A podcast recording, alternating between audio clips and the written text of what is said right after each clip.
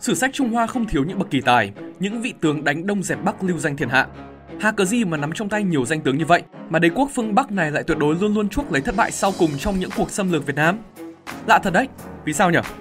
Nếu các bạn cũng đang băn khoăn thì đừng lo, vì đã có Spider Room chúng mình ở đây để đưa ra lời giải đáp cho các bạn về câu hỏi hóc búa này. Thông qua bài viết Vì sao Trung Hoa thường thất bại khi xâm chiếm Việt Nam của tác giả Khánh Toàn được đăng tải trên website của Spider Room.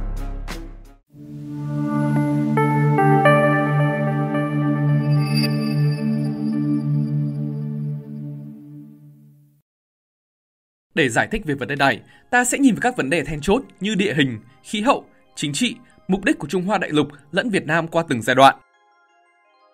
1. Bàn về địa hình Về vấn đề địa hình, yếu tố đầu tiên chính là chuyện biên giới Việt Trung. Nhìn vào bản đồ này, ta thấy được khu vực biên cương Trung Việt được chia cắt bởi năm dãy núi lớn và các khu vực núi đồi giữa chúng kéo dài tạo thành hình cánh cung.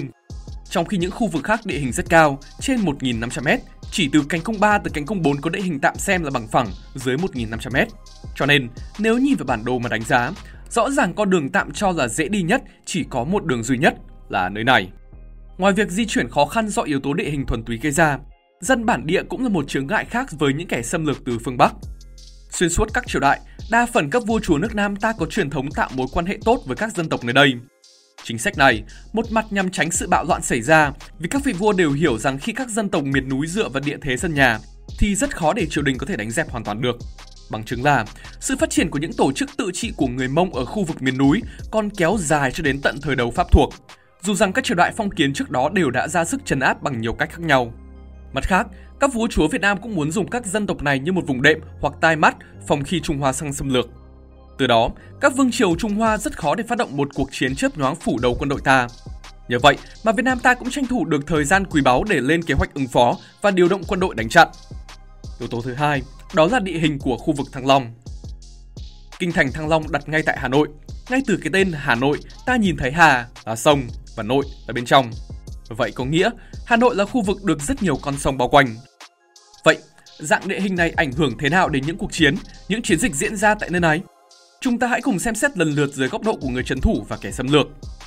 Trước tiên, xét theo góc độ của người trấn thủ, đây rõ ràng là một căn cứ quân sự tự nhiên hoàn hảo.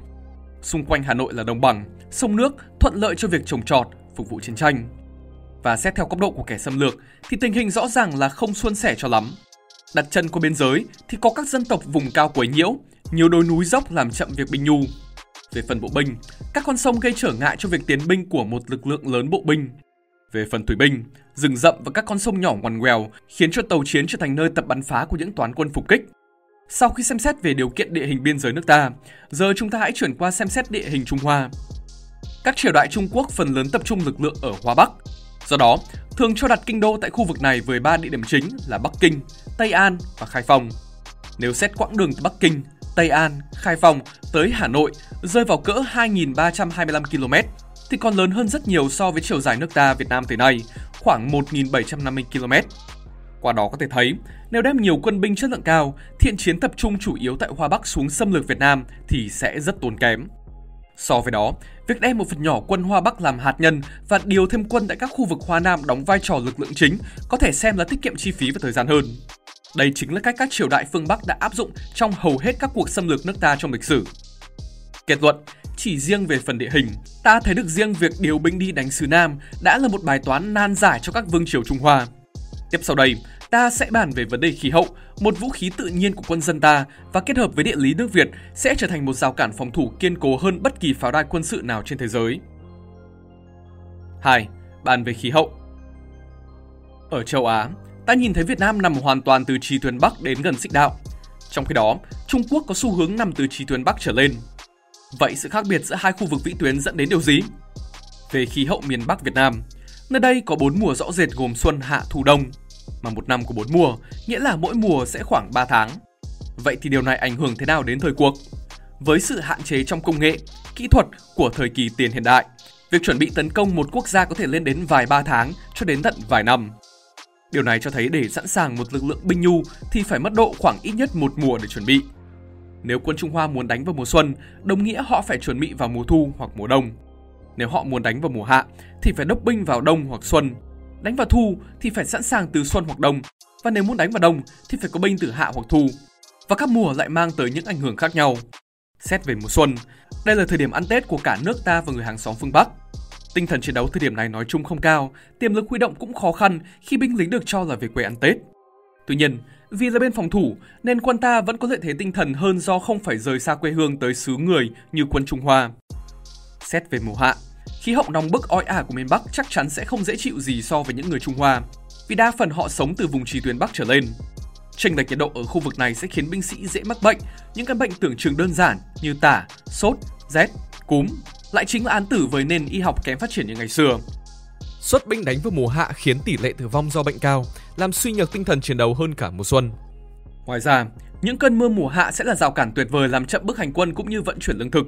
Đường đất đá gặp mưa không khác gì một vũng đầm lầy làm chậm quá trình di chuyển. Chậm lương thực là một chuyện, lương thực bị hỏng hóc lại là chuyện khác. Nhiều người cho rằng binh sĩ có thể ăn lương thực hỏng cầm cố qua ngày, nhưng chính lương thực không đảm bảo đó sẽ làm họ dễ mắc bệnh hơn và khiến họ lâm vào một vòng tuần hoàn bệnh không thể thoát khỏi. Xét về mùa thu, đông, đây có thể coi là thời điểm lý tưởng để đánh vì nhiệt độ khá phù hợp với nền nhiệt chung của Trung Quốc. Nhưng làm gì có chuyện đánh trong 3 tháng bao giờ? Nghĩa là sau 3 tháng tiến đánh, họ sẽ phải đối mặt với mùa đông miền Bắc. Sự thay đổi nhiệt độ này đối với con người hiện đại còn dễ mắc bệnh, huống chi là người xưa. Cái lạnh là vũ khí tự nhiên gây gớm. Bằng chứng là Napoleon và cuộc chinh phạt nước Nga, hay Hitler và chiến dịch xâm lăng Stalingrad, thành địa của những người cộng sản.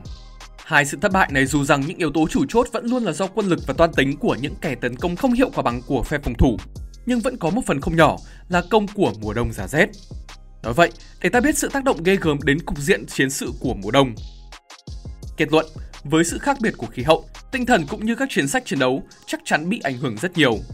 Kết hợp với sự khắc nghiệt của địa hình, một bức tường cao sừng sững được dựng nên tác động nặng nề tâm lý, sức khỏe của quân sĩ, và Napoleon, Hitler chính là ví dụ tiêu biểu cho vấn đề này.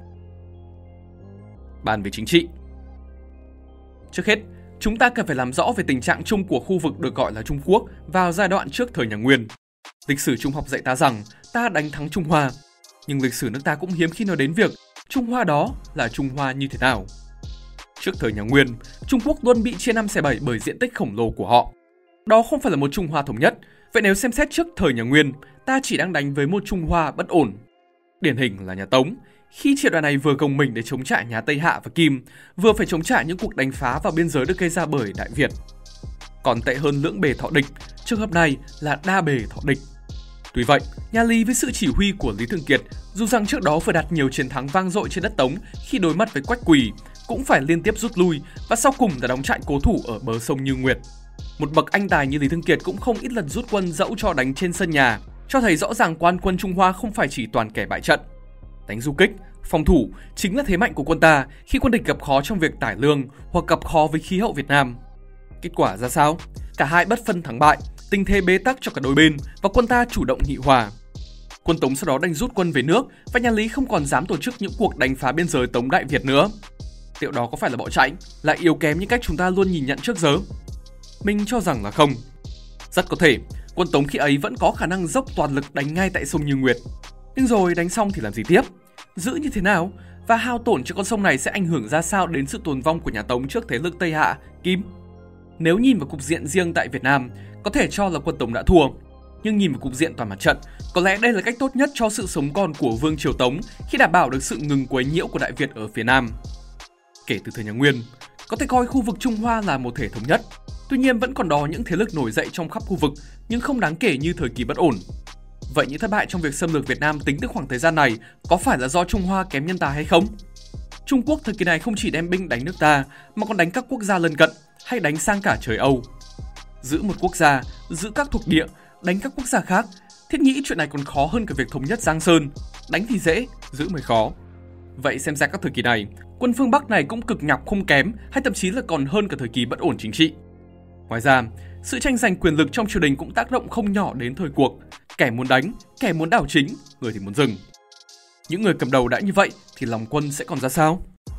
Kết luận, chính trị rối loạn cũng như những khó khăn khi phải nghĩ cách điều binh, chiến phí đắt đỏ gây ra rối loạn xã hội là những yếu tố khác khiến vương quốc Trung Hoa ngao ngán khi phải đánh trong một thời gian dài.